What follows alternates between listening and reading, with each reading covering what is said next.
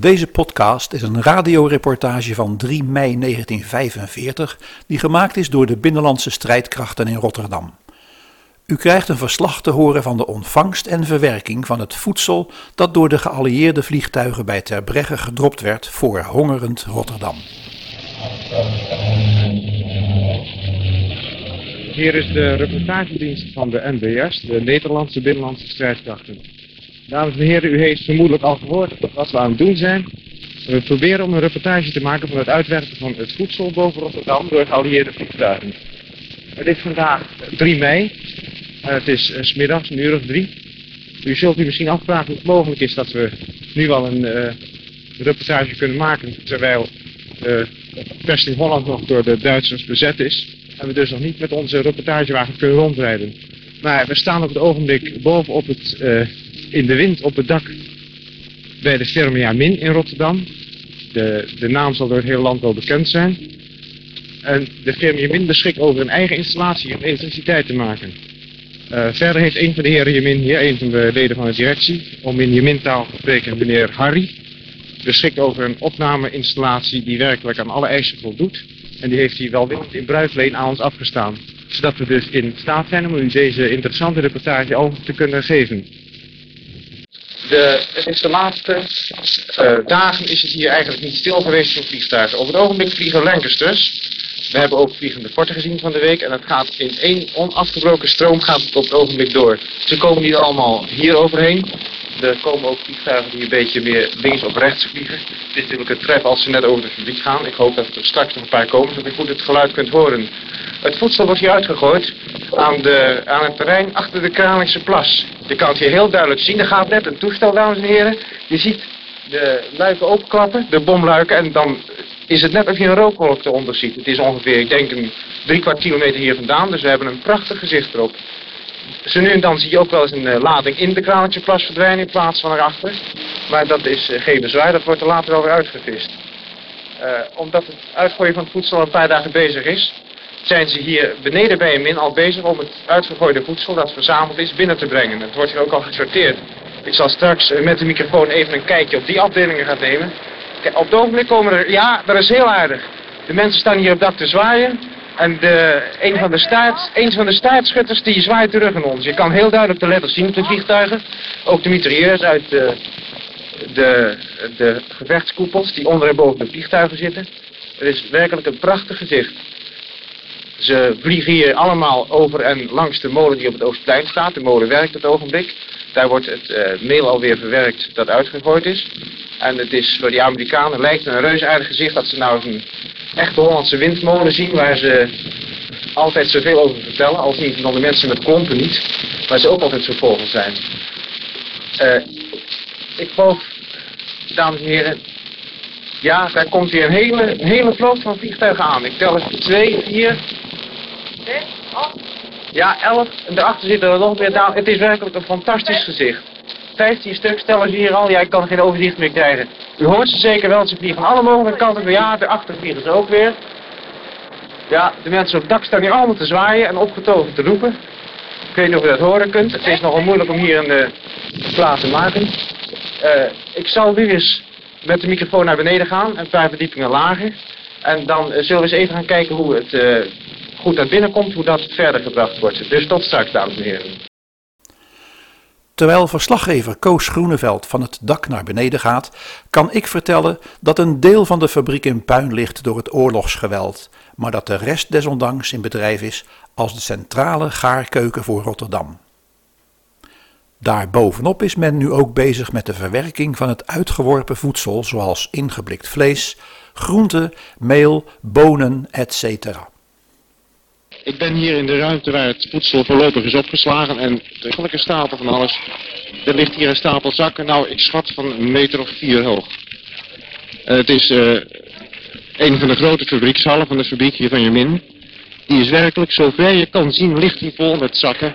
En het staat vol met dozen met noodradzoenen. Uh, ja, het is moeilijk te schatten of er binnengebracht is. De eerste dag is er gereden van s morgens avonds 11 uur. Zo geweest dat s'avonds om 11 uur brandbol op licht, niet waar, wat uh, na zo'n zware dagtaak aan verduistering storen mensen zich niet en iets daar. Het, zelfs ver in de stad is die uh, breeklater, is dat de mensen eerst daar? De kan straks even heen zullen gaan. In verband met die voedselvoorziening verlicht was.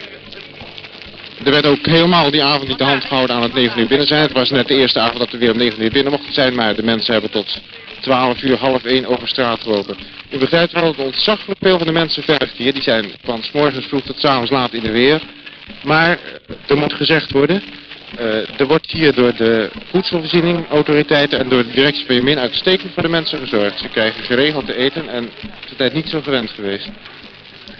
De wagens staan buiten te wachten en in twee richtingen moeten binnen van uh, uit de wagens verlaten. De andere kant komt hier weer terug. Die gaat naar de lift toe en die gaat naar boven, naar afdeling... Uh, niet. Alleen zoals ik al verteld heb, de ontstellende hoeveelheid is, maar dat het in zulke ontzaglijke hoeveelheden mogelijk was, dat uh, hadden wij niet kunnen denken.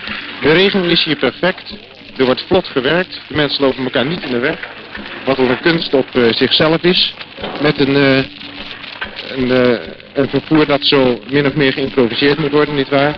We zullen nu eens een kijkje gaan nemen op de afdeling waar de zakken verder gesorteerd worden. Uh, dames en heren, we hebben onze gang naar de kantine nog even uitgesteld, want het is te aardig om hier nog even rond te lopen. Er is zoveel verleidelijks. Uh, ik zal eens even een paar dames vragen wat ze hier doen precies. De dames hier. Ja?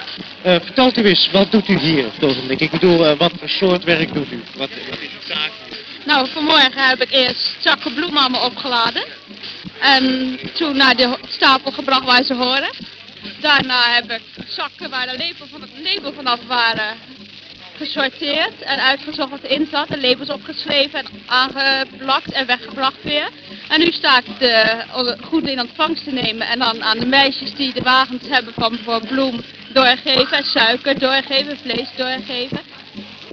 Dus, dus u, zwaar, u sjouwt de hele dag met die zakken eigenlijk. Heeft u veel gedaan. Is dat niet vermoeiend?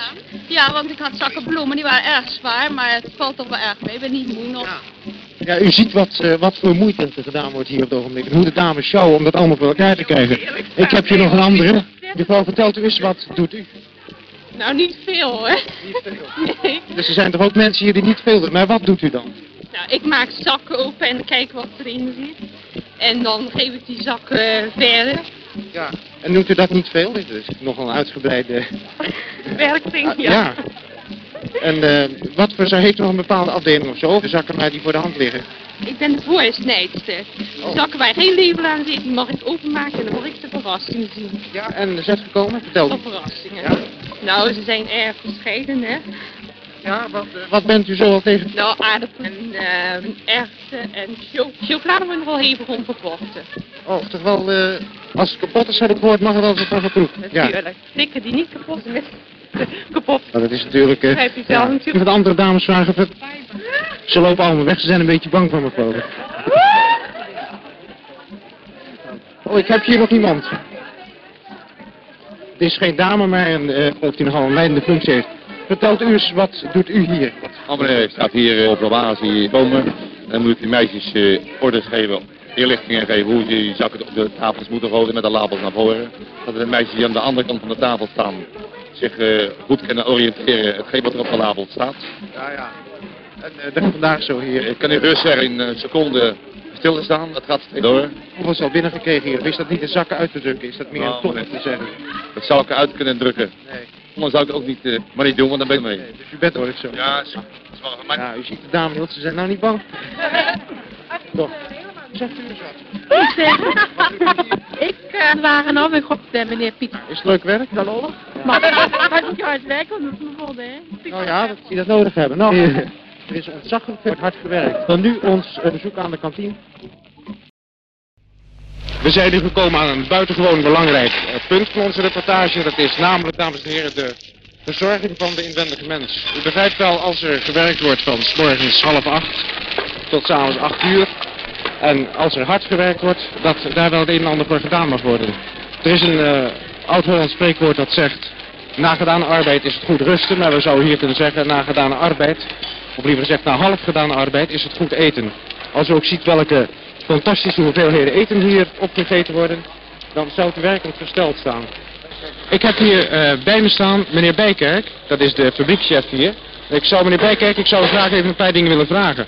U heeft zeker eh, met al die extra mensen een hoop extra drukte gekregen. U had al de drukte van de centrale keuken. Vertelt u eens wat maakt u per dag extra ongeveer? Nou, we maken op het ogenblik per dag ongeveer een 4000 kilometer meer. 4000 Ja, kilo. maar Oh, dat is niks bezwaar. Want we hadden al een capaciteit van eh, een 50, 60.000 liter.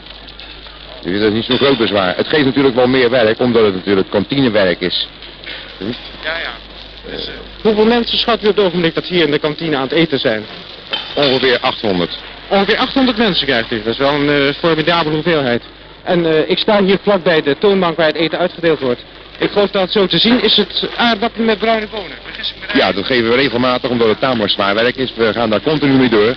Omdat eh, wij beginnen s morgens om 6 uur al en we stoppen eh, wanneer het veld zegt wij stoppen. Wij wachten rustig de commando's van het veld af. Het kan 12 uur zijn, het kan 1 uur zijn, het kan 2 uur zijn. Desnoods werken we door. En vandaar dat wij natuurlijk een, een stevige pot maken. Ja, ja. Dus eh, u heeft zelf volle perk hier. U heeft werkelijk uw handen vol. En Ja, wat kookt u zo in het algemeen? Is dat eh, enkel vast voedsel of is het ook soep? Ik heb wel eens iets gehoord dat er ook in de centrale keuken soep gemaakt wordt hier. Er wordt in de centrale keuken ook golven soep gemaakt. Wij hebben bijvoorbeeld het eh, Zweedse Rode Kruis eten, nietwaar? dat was eh, zeer voortreffelijk. Hebben wij een 40 ton per dag gemaakt. Daar hebben wij heel veel lof van gehad, ook van de dominee Wilskut. Dat is was een van de afgevaardigden van het Zweedse Rode Kruis. Die is hier de directie van de firma Zeeman nog speciaal komen complimenteren. Zo, dat is wel een eh, succes dan.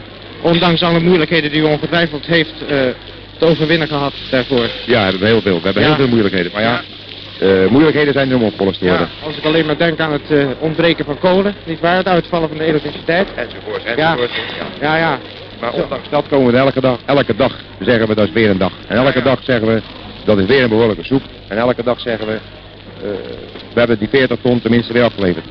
Maar ja, dat doen we natuurlijk niet alleen, nietwaar? We hebben in elk geval onze medewerkers, hè, onze collega's. Eh, niet te vergeten meneer Molenbroek, nietwaar? Die feitelijk ook dag en nacht paraat is. ja. Meneer Mulbrink is de chef van de technische dienst. De chef van de technische dienst, ja, ja, ja. Die zitten zo ongeveer wel dag en nacht nietwaar met zijn jasje aan in het ketelhuis, hè? Ja, Of in- je kan wel haar zeggen in een teerhuis, hè? Oh, is dat tegenwoordig... eh, tegenwoordig eh, het teerhuis geworden, want we stoken met teer, hè? Oh, Een kool is er natuurlijk niet meer te bekijken, hè? nee. Er is geen sprake meer van.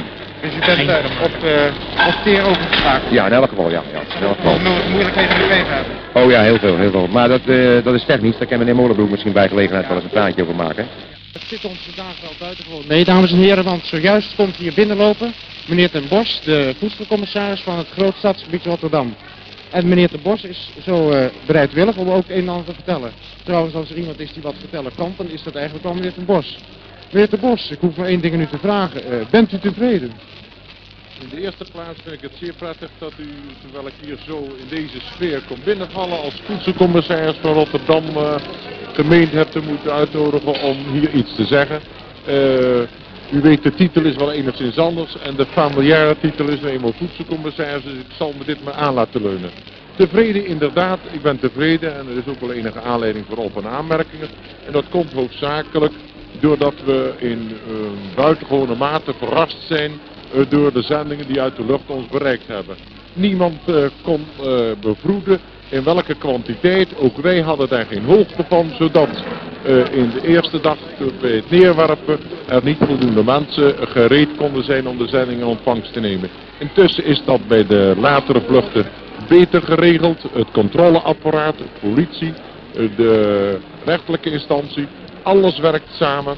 En wij kunnen op die manier eh, met eh, de medewerking ook van de vervoersinstanties, de bevolking die zelf met wagens aankomt, kunnen wij de zaak eh, van lieverleden onder de knie krijgen. Alleen is het pech van Rotterdam dat zij een terrein heeft aangewezen gekregen dat, we zouden zeggen, onder water gezet is door de vele regens en de slechte afvoer van het maalgebied.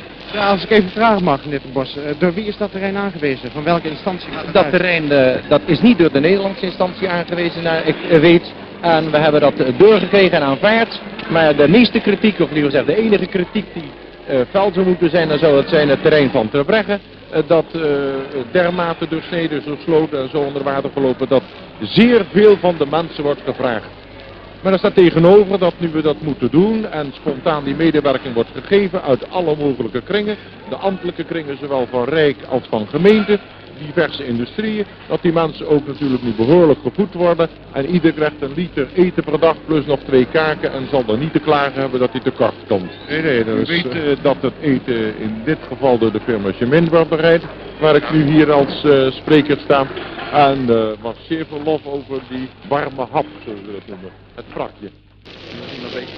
eh, meneer Van Beek, meneer eh, Ten Bos, er is nog één vraag die ons op de lippen brandt. Kunt u wel iets vertellen over het wanneer? Voor het wanneer, dan zou ik nog eerst even willen terugkomen op de wijze waarop de medewerking in Rotterdam wordt verleend. En dan mag ik toch ook even wijzen op de kleine staf van medewerkers. In de eerste plaats hier de plaatsvervangend gemachtigde, eh, de heer Weverbeek van Van Stolks Commissiehandel. De heer Van Wijk, de directeur van de brouwerij de Oranjeboom, die ook e- deze dagen van s morgens tot s avonds laat bezig zijn geweest. En niet te vergeten de verschillende hoofdambtenaren van het Rijksbureau, van het AVA, van het hoofdbedrijfschap, diverse gemeenteinstanties. Kortom, alle mensen hebben samengewerkt eh, om eh, datgene ervan te maken wat we nu tot dusver bereikt hebben. Namelijk de goederen zijn afgevoerd naar de diverse panden. Eh, is ons bekend de spontane medewerking van de Persimechemin, waar ik nu op het ogenblik sta om hier voor de microfoon te spreken. We denken hier even aan de medewerking van Van Elle. We denken hier aan de medewerking van eh, de Blauwe Molen aan wil zeggen. Niet alleen om de bloem te verwerken die van Engeland ons gezonden is, maar ook nog op andere wijze. We denken even aan zijn vervoersinstantie, we denken zelfs aan zijn auto die de beschikking heeft gesteld om het werk mogelijk te maken. Laten we even eh, nagaan de verschillende schippers die hun eh, lichters ter beschikking hebben gesteld. En denkt u dan niet het minst aan de eenvoudige mensen, of misschien zelfs niet eenvoudige mensen, die nu dagelijks door het water plassen om die goederen aan te voeren. En dan zegt u wanneer, wanneer, en dat is de grote vraag, dat voor mij ook nog een grote vraag is. We zijn nog niet zo ver dat we volledig hebben kunnen inventariseren en dat we een bon kunnen aanwijzen om te zeggen u krijgt dit en u krijgt dat. Want men heeft een zodanige verscheidenheid gegeven dat de selectie nog wel enige tijd zal vorderen. Ik hoop dat u spoedig in de gelegenheid zal zijn om te horen dat en dat zullen we uit de Engelse, Amerikaanse zending krijgen. In Nou. ieder geval de spontaniteit bij het publiek, dat weet u, is zeer groot geweest toen we het eerst in vliegtuigen kwamen. En dat ze buitengewoon dankbaar zijn dat ze nu eindelijk uit de nood gered zijn. Nou, meneer Ten Bos, dan dank u vriendelijk voor de inlichtingen die u ons heeft willen geven. En eh, we hopen dan dat het wanneer toch vlug zal mogen komen. U zult zelf wel het beste weten dat het hard nodig is. Inderdaad, inderdaad. Eh, dames en heren, dan zal ik u nog eens even aan iemand uit de kantine hier vragen. Hoe het eh, eten bevalt. Meneer, vertelt u me eens, heeft u al gegeten hier? Jazeker, Ja. En wat eh, denkt u van het eten? Bevalt het u? Uitstekend. Ja, is het... eh Best zo? hoor. En u heeft er ook genoeg van. U werkt ook mee aan, de, aan het eh, uitzoeken van de pakketten. Jazeker. Zo. En is het vermoeiend werk? Wat doet u? Daarbij? Nou, die pakketten rijden. Oh, Binnen pakketten rijden. rijden. En nu naar de, de derde verdieping brengen. Oh. En uh, valt de hoeveelheid mee? Ja, ontzettend. Ja? Nou, reusachtig. Ja. Stiekem al wat geproefd? Of nog niet? Ja, Nee, dat niet. wel. Proeven mag wel, maar eh half Oh. natuurlijk. Ja, ja. Dames en heren, ik hoop dat we u een eh, kleine indruk gegeven hebben hier van de aankomst en de verdeling van het eten dat door de geallieerde vliegtuigen is eh, uitgedeeld. Ik heb hier nog een van de meisjes die altijd de borden vol scheppen. Ik heb nu niet wel verteld eens, hoeveel borden schept u hier per dag vol ongeveer? Hoeveel? Weet u dat niet? Nou, in elk geval heel wat, hè? Ja, We zullen hopen dat u nog een zachtelijke tijd kunt volhouden. Eh, dames en heren, we zullen maar zeggen tot de volgende keer. We hopen u vlug weer eens wat nieuws te kunnen laten horen. En eh, liever gezegd, dit nieuws dat de levensmiddelen uitgereid kunnen worden. Dus tot dan. Deze historische podcast is geproduceerd en gemonteerd door Bas Romein. De geluidsopnamen zijn beschikbaar gesteld door Stadsarchief Rotterdam. Marcel Strucker deed de nabewerking van het geluid en John Brosens sprak het commentaar in.